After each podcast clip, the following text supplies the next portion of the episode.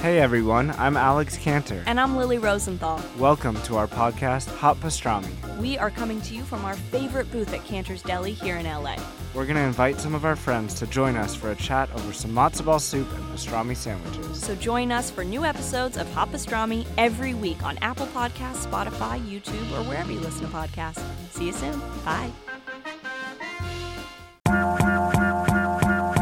Talking about chicken a la king, mango and garbanzo tabbouleh, grilled potatoes and vegetables with roasted garlic and basil, zucchini ziti, granola fruit bar. Look at all this beautiful food.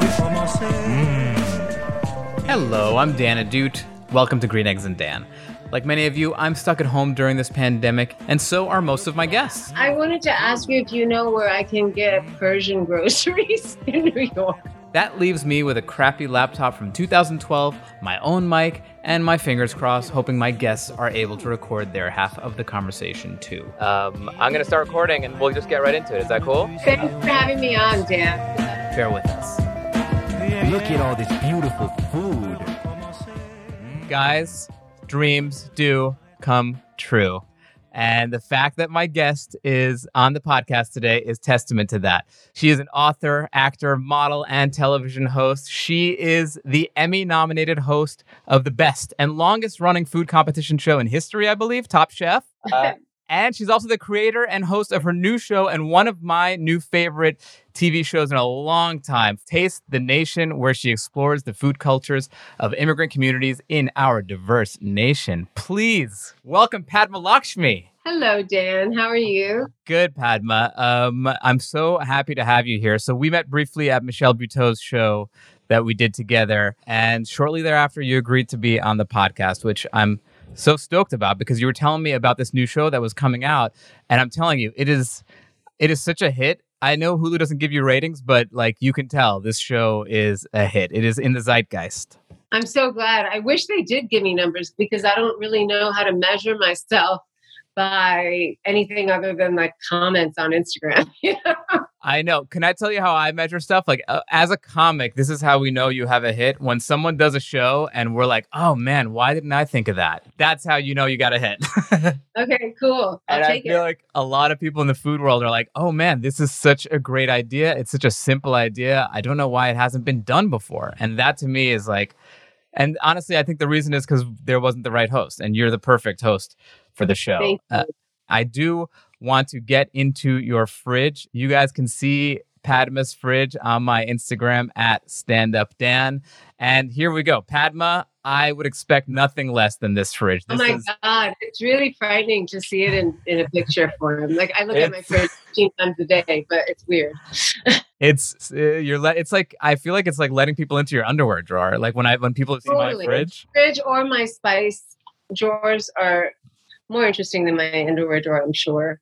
I mean, this is this is one of the best fridges we've had on the show, and um, I want to get right into it. I've done a little bit of uh, of snooping around here. It seems like you are a tamarind addict. There's tamarind in like three different places here, mm-hmm. and I think you even have some tamarind. I don't know if this is tamarind or not, but I found something in your side door here. That is it looks tamarind. like it says tamarind.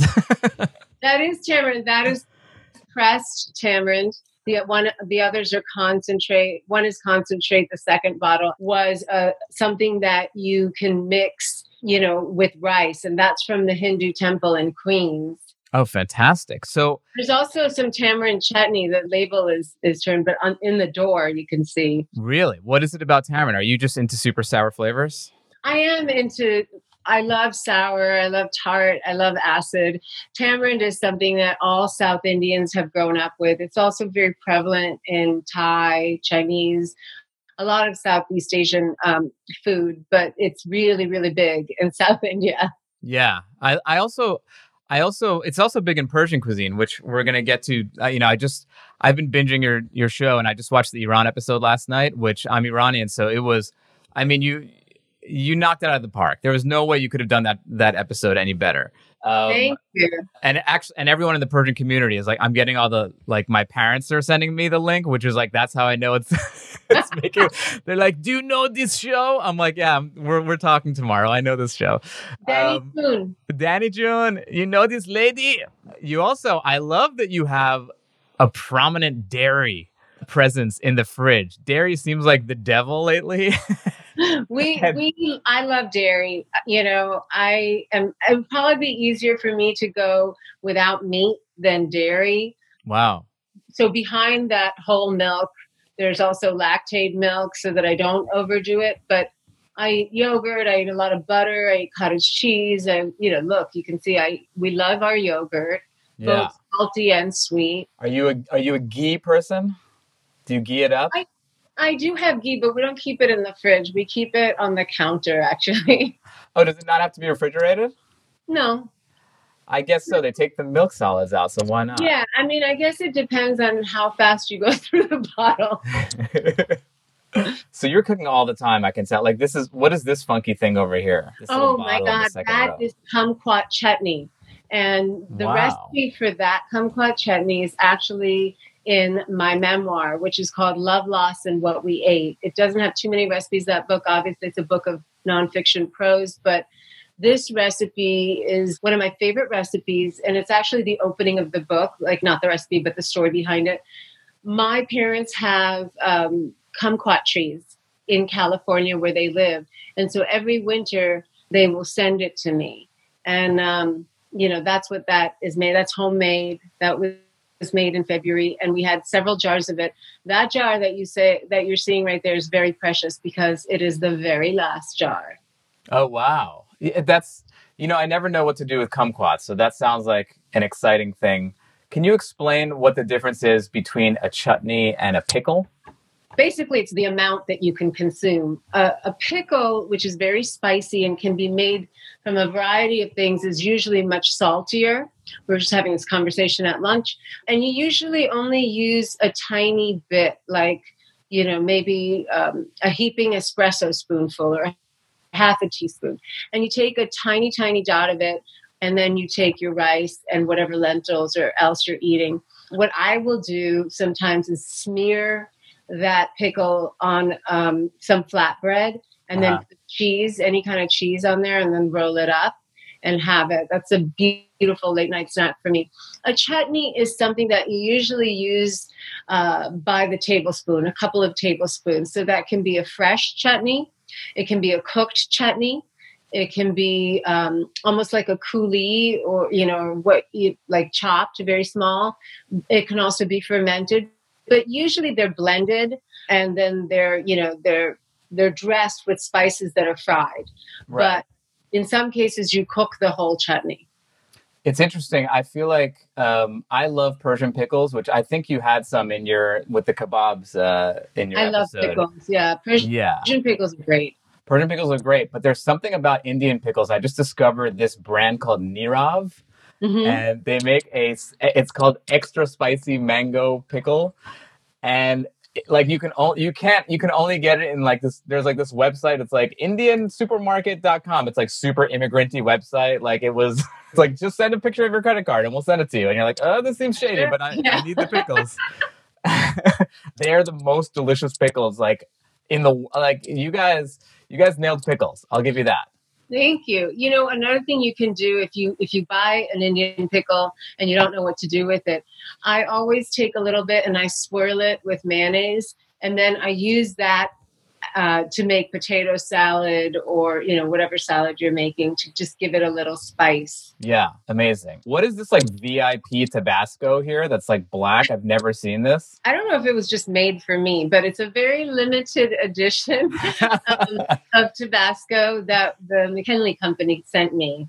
I'm not sure why. It just showed up. I don't even know how they got my address, but um, it showed up at the office, and I came in a beautiful box. And I love Tabasco. I, you know, I love all hot sauces. So if you move down toward the right, right next to the Priya pickle, no, the same, the same row. okay. That is a hot sauce that was given to me by Ed Lee from Top Chef. Oh, cool. Yeah, in Kentucky. Next to that is some Hawaiian chili water. with a yellow top. You can see there's some weird black truffle man uh, mustard, which I, I haven't used much of. It's like completely full. yeah, yeah. I mean, yeah, the condiments here are like insane. I love it. But this Tabasco thing is hilarious. It looks like a bottle of Dom Perignon. That's God. It is. it's very cool.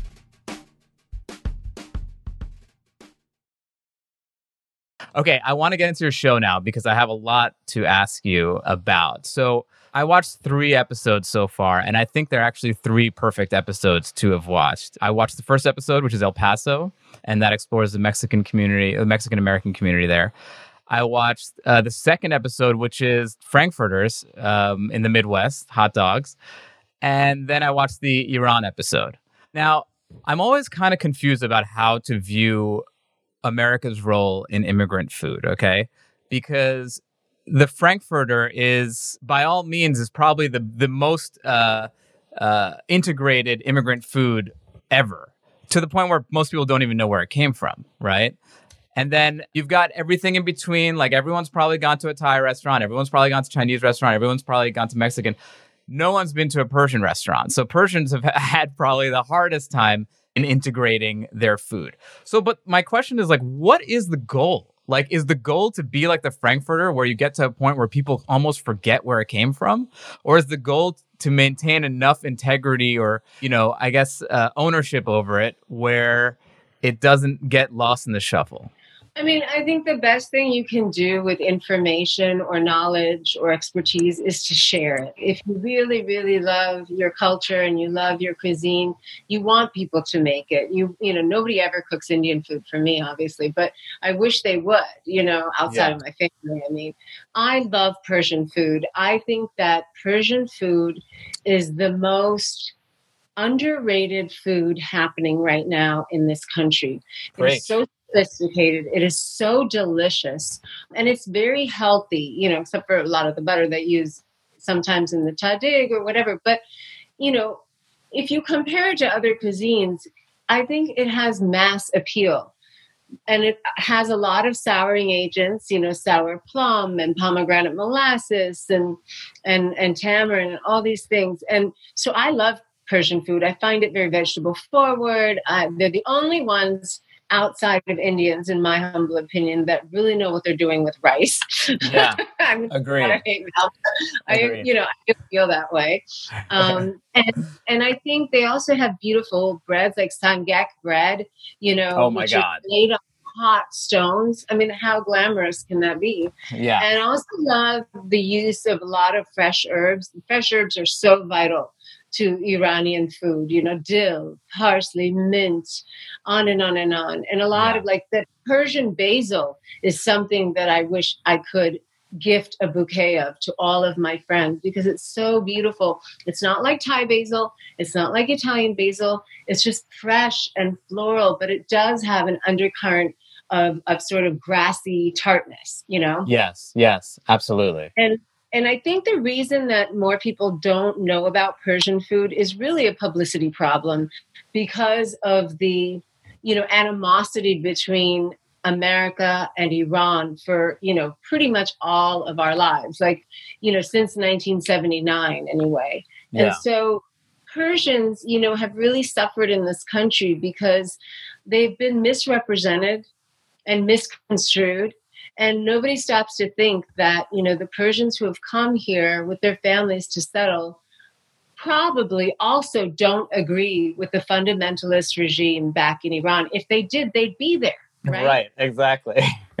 Also you guys get you know lumped in with the arabs. And iranian culture and arab culture is totally different. Right. you know obviously some of the names are similar because you know many of both communities are are muslim but you know, Persian culture is ancient and deep and and you know it's completely different than a Bedouin culture, say, or you know, some other countries of the Levant, like right. you know, Palestine or Lebanon or you know, Jordan, Syria, name what you want.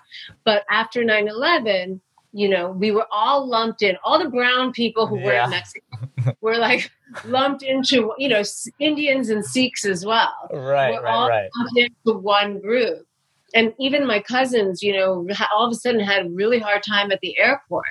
And it's just it's just the bad luck of you know Americans for the most part, not all of them, you know, but in general, the news only having time for the headlines and not really uh, giving coverage to a lot of the nuances that exist to um, many of these complex issues. I love it. I love it. I'm, I'm with you 100%. And I will say, though, there has been an evolution in taste in America. And I feel like, I, honestly, I, I attributed a lot of it to the Top Chef effect. I feel like people started watching Top Chef and being like, oh, this is cool. There's interesting food from other cultures that we can try. Like, you guys brought like fine dining to the masses in a way and kind of created that like food curiosity for everyone. And I think that that thing that I went through when I was a kid and you went through when you were a kid and a lot of, of the people on your show went through as a kid of like, you know, opening my, you know, boiled chicken feet at the lunch table, you know, or my ghormeh sabzi, like the, and this, that smell of fenugreek just like filling the cafeteria and being made fun of. I don't know that it, I, I mean, I wonder if it happens to the extent because I feel like people are like very excited about new cultures foods now than they ever were and, you know, again, you guys, David Chang, all these people that have kind of brought these flavors and and and translated them in a way that's understandable have have made it sort of like a gateway drug for people to experience these other cultures. I think the world or the American food culture is very expansive and has become very expansive. You know, one of the reasons for that is definitely the internet and social media, but and, and media in general, like television or whatever. But another reason is the immigrant population. Like we all, even if we're not Korean, we've all had, you know, a colleague who's Korean or a college roommate who's Korean you know we've been exposed to it. Or you know somebody else some friend talks about kimchi and korean barbecue and there we are you know? And the same for all these other ethnicities. So it is better but i think where children are concerned in elementary school or junior high school where all of those you know formative experiences happen that are cringeworthy for all of us. Right right right and I understand what you're saying about ghormeh sabzi because it's the same thing. Just pick any curry you want, you know, right. over rice. It's not a very photogenic food, Indian cuisine. no, no, no, no, not at all. you know, so I think I'm sure it still happens. It's funny because my daughter, you know, because of that, I'm hypersensitive. My daughter's now on the meal plan at school, but at first, you know, I would pack her lunch and her teacher would email me and say, can I have the recipe for that pomegranate salad that I saw Krishna eating out of her lunchbox? um, because it just looks so good. And so Krishna's lunchbox is now the envy of all her classmates because I was going to be damned if she was going to be shamed for her lunchbox. Love it. I can't imagine. I, you should take pictures of all the food that you make for her. I'm sure it looks insane. Here's the thing, though. I feel like I always feel like it's an interesting conversation when it comes to cultural appropriation and food because I feel like food is the one place where I don't know if cultural appropriation is the right word for it because it has such a negative connotation, but I feel like you can never kind of go wrong when you're experimenting and trying to innovate with other cultures' stuff. And regardless of what color you are or what your your heritage is, I feel like it. I, I don't know. I feel like that's what makes American food so great. American food, quote unquote, is that we take all these culture stuff, we borrow from them, we mix and match them. We, we're not like Italy, where it's like, no, for thousands of years, you have to do it this way, or you're, you, you're going to get excommunicated from the village. We're like all about yeah. innovating and like trying new things, and let's throw this around and see how this works. You know, I'm curious what you feel about that, because it's like, I don't know. It's like, should I feel weird if there, there's a there's a restaurant in LA called Taco Window that's these two French guys from France making the most unbelievable tacos in LA is that wrong? Should that be weird? Like I I feel like I don't know. I feel like no. I feel like everything goes when it comes to food and and it's just taste is the most subjective thing that shouldn't necessarily have to do with the hands that it came out of. I think it's really cool to beg, borrow, and steal all the ingredients you find delicious and interesting from other heritages or other cuisines and in, incorporate them into your own. I have spent a career doing that, frankly. But here's where it gets tricky.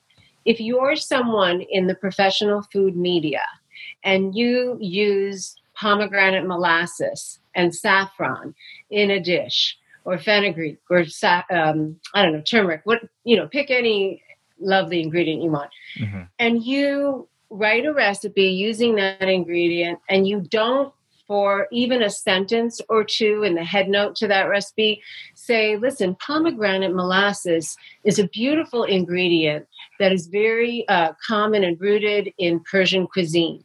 I first had it at X, Y, and Z, and I'm in love with this ingredient. And now I put it, you know, in my yogurt in the morning or in my salad dressing with olive oil. Like that's all you have to do. You just have to give credit where credit is due Hmm. because the problem comes when you know you read magazines or newspaper websites about food and it's always a white chef many times male but always white doing this stuff Mm. you know and it's like it would really be nice for a persian person to speak about pomegranate molasses and and you know have Samin Nosrat show us how to use saffron. It would Right. really, really be nice for someone from that community to get the airtime that our white colleagues get. Mm. Because context is important, origin is important. The problem is when you don't do that, you are effectively erasing somebody else's heritage. Of Mhm. course, you're creating a new um, or trying to create a new American pantheon that has room for Chipotle and Sriracha. But we need to know that Chipotle was brought here by Mexicans. We need to know, and in some cases, not even brought here because the border crossed them, right? Right, they didn't right. cross the border. And we need to know that stuff. A, because it's interesting. B, because it gives credit where it's due. And three, because it indicates how complex and diverse and, and really lovely our culture is. To me, the reason that American culture is so pop culture, music, literature, sports, whatever food is so dominant of a world force is because of the waves and generations of immigrants who have come here and contributed to that collective history to that collective coolness. You know these aren't these aren't this ju- just didn't come out of the blue from white people. And that's Right. that's my point you know and that's really what taste the nation is about. It's about finally giving the microphone to the origins of these ingredients and dishes that we love. Like we all love thai takeout but what do we really know about the Thai community here? Well, they've been here a long time. A lot of them came here because they married GIs during the Vietnam War. In fact, the US Army had a huge base in Thailand, and they are big allies. And all of those war brides came here and had kids. And actually, their in laws, who were these white Midwesterners, welcomed them with open arms, adopted their daughters in law. And we need to hear about that too. We need to hear that America has this beautiful legacy of really welcoming everyone because we're confident, because we are a great nation. And we're mm. not great in spite of immigration, we're great because of it. Padma 2020, everybody. oh my God. Preach. Everyone clap in your cars as you're listening to this.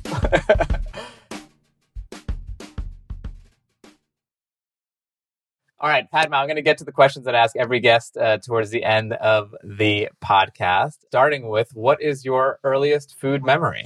Well, you mentioned pickles, and it's actually that. I was always wanting really spicy, really sour food, even when I was a toddler. And I, when everyone was sleeping in the afternoon, because it's so hot in South India, I was climbing up my grandmother's shelves in her kitchen and pantry, trying to reach for those bottles of pickles. And I remember one time, you know, going up there and and then hanging there and taking a, you know, just a jar of the pickles out that I wanted, and they were greasy because the oil had spilled out. And I remember it slipping and almost falling, and at the last minute catching myself like a monkey, you know, on a shelf. Right. And um, and there was glass and oil and chili and mango everywhere, and I just hung there suspended. And my aunt came in and saved me. And so from then on, they started locking the pantry with a padlock. Oh, no. That should be like if you became like the pickle queen, that would be like your origin story. totally. Yeah, exactly. What is your death row meal? You know, my death row meal changes a lot. It depends. I go through moods. Sometimes um, I want pizza from this local pizzeria in the in the village called Spunto. It's really Mm. super thin crust. It's the perfect marriage of New York sliced pizza with you know Roman pizza, which is different from Neapolitan pizza. It's much thinner. That's one with jalapenos and a balsamic onion reduction. Um, yeah, it's pretty developed my sense of how much I love that pizza. So if you're ever in New York, order that pizza. They have like different uh, locations, but Spunto, Vezzo, Gruppo, uh, I love all it. But I also like I love nachos, and I don't mean like highfalutin nachos. I mean like down and greasy nachos. Basic And we- nachos with the with the with the nacho cheese that comes out of the the little push button thing. when I was a kid, I used to eat those all the time. I mean, I've now graduated to actual real cheese, but there is a soft spot in my heart for that kind of, you know, orange sludge with the marinated pickled jalapenos. I love it. Oh my god, that's so charming that your death row meal is pizza and nachos. They're going to be like, "We're not going to execute you, Padma." That is so cute. okay, I'm excited about this one. What is the best high-end meal that you've ever had? It was in October of 2010. It was in Copenhagen at Noma. Mhm. and I've only been there once. And since then, I made friends with Rene Redzepi. But I wanted to go and eat his food because I'd been hearing about it. And the real reason I went to Europe on that trip was actually to go to El Bulli because I read in the Times that it was going to close. right. And so, you know, we we're actually headed to El Bulli. And then since we were going to Europe, we're like, we can't just go to Europe for one meal. So we'll go for two. Yeah. Um, so Noma and El Bulli happened literally one night after the other. Oh my god. Bulli was such an experience that had 50 courses. I got to go back in the kitchen and meet their whole staff. But Noma was only seven courses and it was exquisite. It was really like a boy's love letter to this, you know, to the forest in Mm. which he grew up. The dishes were so imaginative, but they were really still homey and really flavorful. In fact, I actually demanded that they give me a container of their butter to take home. Mm. And I don't, they actually get it from Sweden, you know, across the water there. But um, is there water? Yeah, there must be. Yeah. Um, but like all of a sudden, I'm like doubting my. there's a river. But- There's a river or something. but it was delicious and i'll never forget that meal um, you know the first thing that came was like a flower pot i'm sure you've seen read about it's like really thick yogurt and then a two year old carrot and then the dirt is actually salted malt powder and then there are snails and edible flowers in that plant and Oh, you're wow. supposed to eat the whole thing. You're supposed to eat the snails. You're supposed to eat the carrot. You're supposed to dip the carrot in the yogurt underneath the malt dirt. I mean, that was just one course. It's Wow. so imaginative and so delicious. Were there ants? Did you get any ants? I didn't have the ants when I went, but I've, I've read about the ants. You know, that's a big one. I also had one where they were like it was smoked hay on a really hot rock. where Yeah. you cracked the egg yourself and it cooked. Um, I had that one. It was just all beautiful, So honestly. cool. But I would have been happy with just the bread and butter they served. Oh, so the best. The best. Yeah, there's nothing, which brings me to the next question because I do think there's nothing better than bread and butter. But what is the best low end meal that you've ever had? Like, could be a street food, could be. I think this, you know, I'm not Christian, but I'm a, you know, Christmas fundamentalist, and so it's the it's the best part of American culture. And so when I grew up in New York City, you know, we didn't have so much money to splurge, but my mom would take me to Rockefeller Center, and you know, she wouldn't skate with me, but she would let me skate and watch me skate. And while I was doing that, she would have ready for me a paper bag full of roasted chestnuts that were really, really roasty and cracked, that were made out of like a basically like a tin drum that was hollowed out and a wok put into it. Yeah, Um, the, the New York, the ones on the street in New York. Yeah. So that always makes me think of my childhood in New York. I love it. Do you have a favorite drunk food? I have a favorite drunk food. No, all food is great drunk. Yeah. I don't, I don't know how to answer that, but um, yeah, I just like food. So when I'm drunk, I like it even more. yeah, I'm with you. I'm with you. Maybe like maybe something that doesn't have substance, like a cotton candy, wouldn't really hit the spot. But I could uh, I could get down with about everything. No, you're like no, I want cotton candy. I need it. It's actually it's one of the healthier treats that you can have because it's so, spun so fine. It's only a teaspoon of sugar. Oh, really? Mhm. Huh. Padma's new cotton candy diet. You can eat all the kind of cotton candy you want. Just put some uh, uh, tamarind on top, and you'll be fine. Do you have a favorite uh, hangover food? Yes, I do. There is a deli on 34th and Park where I used to live. I don't even know if it's still there, but they would make, I would always get this in the morning. I would get a BLT on a toasted English muffin with fried egg, mustard, and hot sauce. Ooh, yes. Yeah, the New York the New York deli like egg and cheese is probably my favorite drunk food or hangover food as well. It's the best. Just with I that. mean, when I'm drunk, though, I live right by the village. So, you know, I live really close to NYU. So I do like the shawarma. There's a shawarma truck that parks by the Duane Reade over there. Yeah. Bleecker. So, you know, you're getting all my like secret spots. But um, I love it. they, they that shawarma truck is really great because it's really fresh. And I, I can always, I can smell whether the oil is fresh um, before I even taste anything. Be on your game, shawarma guys. I'm looking at you, Mamoun's. Uh, I went to. Mamoun's when I went to Mamoun's sober once. I was like, "Oh, this is very different from when I usually have it. It tastes yeah, a little I different." agree. Do people lose their shit when you walk into their restaurants and then get nervous and then like mess up the food? No, no, they don't. I mean, it depends where we go, but you know, if it's a really nice restaurant, then my friends will use my name to get us in there. so, uh, you know, the one thing I can do is get a table. Yeah. Usually, you know, when I want to, but um, I, you know, they don't. Like sometimes it's hard because they want to be nice to me, and they, you know, I order whatever I order, and then they, you know, send out all these little presents from the chef. Yeah. And then before you know it, I've got like 18 dishes. And I really feel badly because I, there's no way I could clean all those plates, even with my friends or family. Um, Right. So I sometimes like I'll just push the food around to make it look like I ate, like you know, anorexic.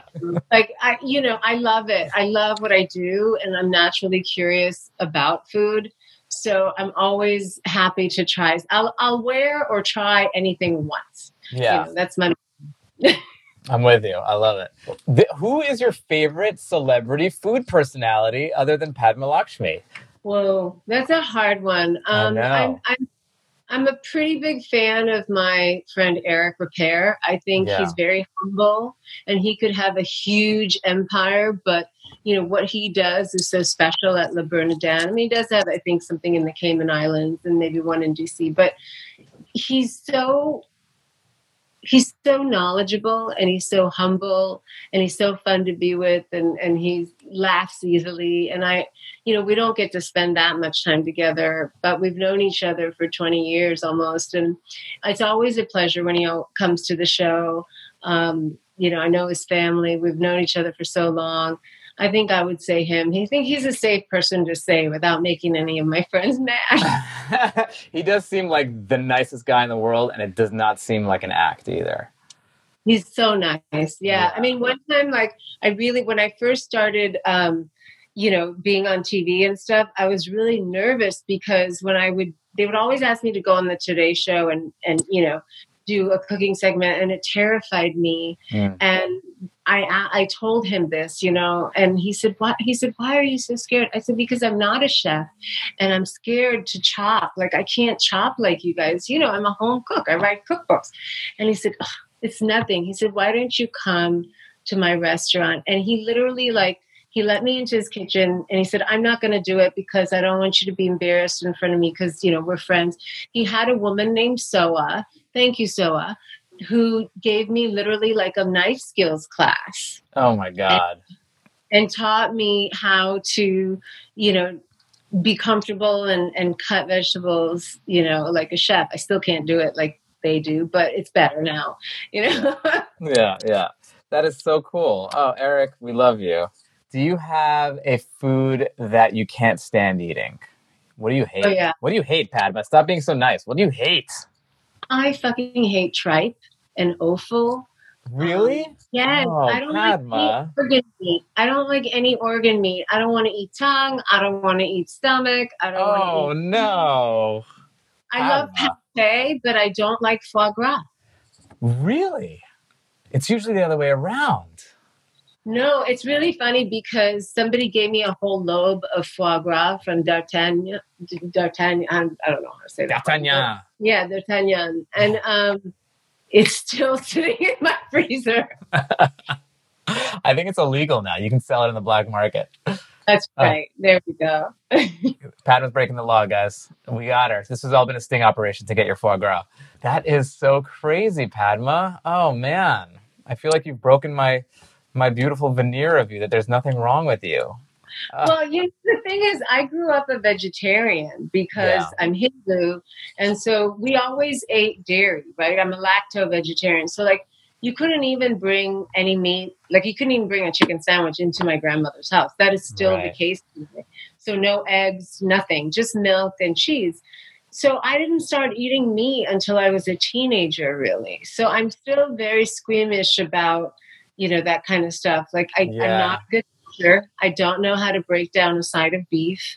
You know, I don't. Like when would I have had the occasion to anyway? But um, you know, I think those are skills that that everybody should know how to do if you're going to eat meat. So I'm working on it. Look, I'm with. I, I do think also there's this problem of like, I think people don't cook those ingredients with enough love, and those need a lot of love to come out good. Like I feel like most tripe, like the tripe that I've had, like Vietnamese tripe or Chinese tripe, is just too funky for me. But like Italian tripe, they like cook it for like five hours, and like you know, it, it, it it's a little more palatable. I don't know. i'm I I'm gonna try to turn you around on this. Do you have a? This is this is my favorite question. Uh, what is your restaurant pet peeve? Uh, my restaurant pet peeve. This is something that happens because it's me. I either like I either get serviced to death, where you know all of a sudden like ev- eh, they have to come to the table and ask me how things are before I've even had a chance to blow on my spoon to taste the first bite. You know, like there's a pretentiousness in some restaurants that I think is now really falling you know out of fashion. But you know, it came up with the nouvelle cuisine, and it was sort of this like punctilious, you know, pepper grinders that were like two feet long. And it's like, are you trying to compensate for something? you know? But um that or the opposite, where you're like, hello, yeah, you know? yeah, So I just think those two um extremes are, are annoying. Neither is good. And I think that's why we go out. I mean, we go out to have beautiful service and be waited on. And so having the emotional intelligence to know how to temper what that person needs in your service Mm. is really important. That's why like I love when I go to Europe and waiters are actually waiters, like that's their profession, you know, yeah. and they're paid well. They don't have to like, you know, rely on tips or whatever. So they're just like cool and they know their shit. They know their food. They know everything. And if you go there a lot, they know what customers need to sit by the air conditioning and what customers don't. They know Absolutely. what customers drink a lot of water, stuff like that. They're not working on their lines in the bathroom in between service. Right, exactly. Last question, Padma.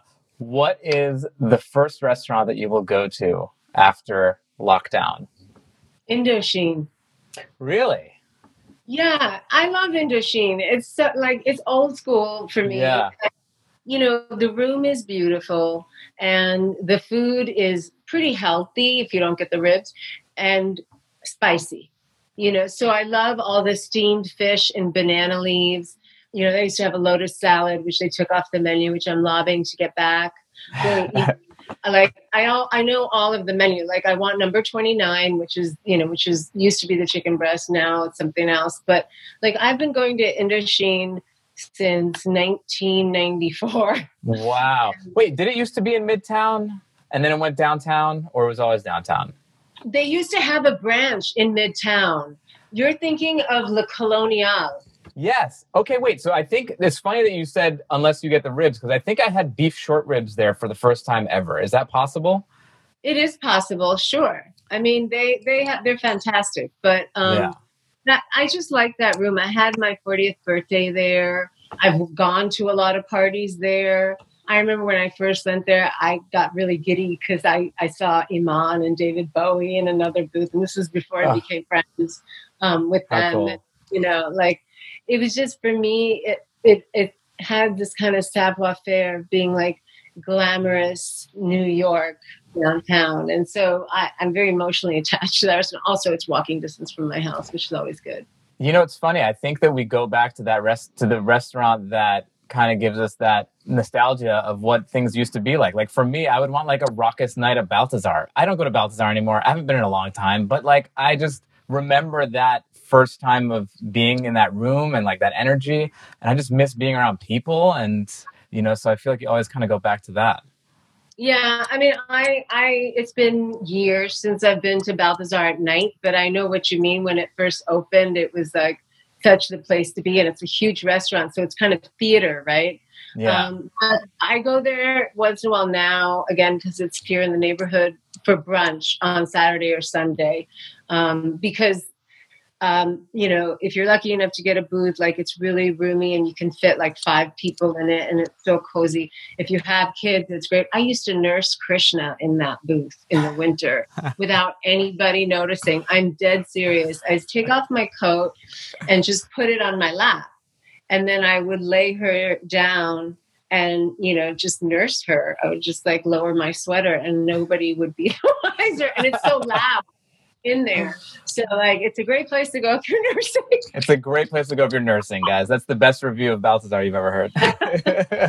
uh, Padma, thank you so, so much. Uh, tell everyone where, I mean, everyone knows where they can find you, but if there's anything else that you want to plug, Taste the Nation is on Hulu. You guys have to watch this show. It's so wonderfully bingeable.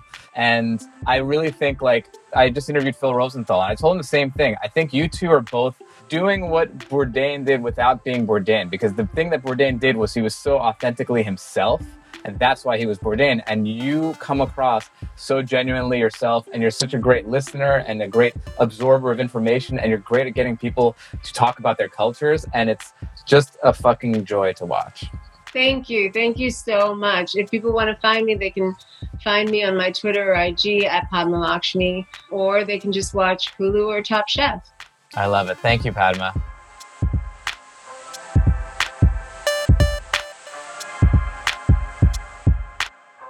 This episode of Green Eggs and Dan was produced by Andrew Steven. Executive produced by Jeff Umbro and The Podglomerate. You can find more of their podcasts at thepodglomerate.com. The theme music is Beautiful Food by Idan, and interstitial music is by Breakmaster Cylinder. If you like this show, please tell a friend, share an episode, and leave a rating and review on Apple Podcasts, Stitcher, Spotify, or wherever you listen to podcasts.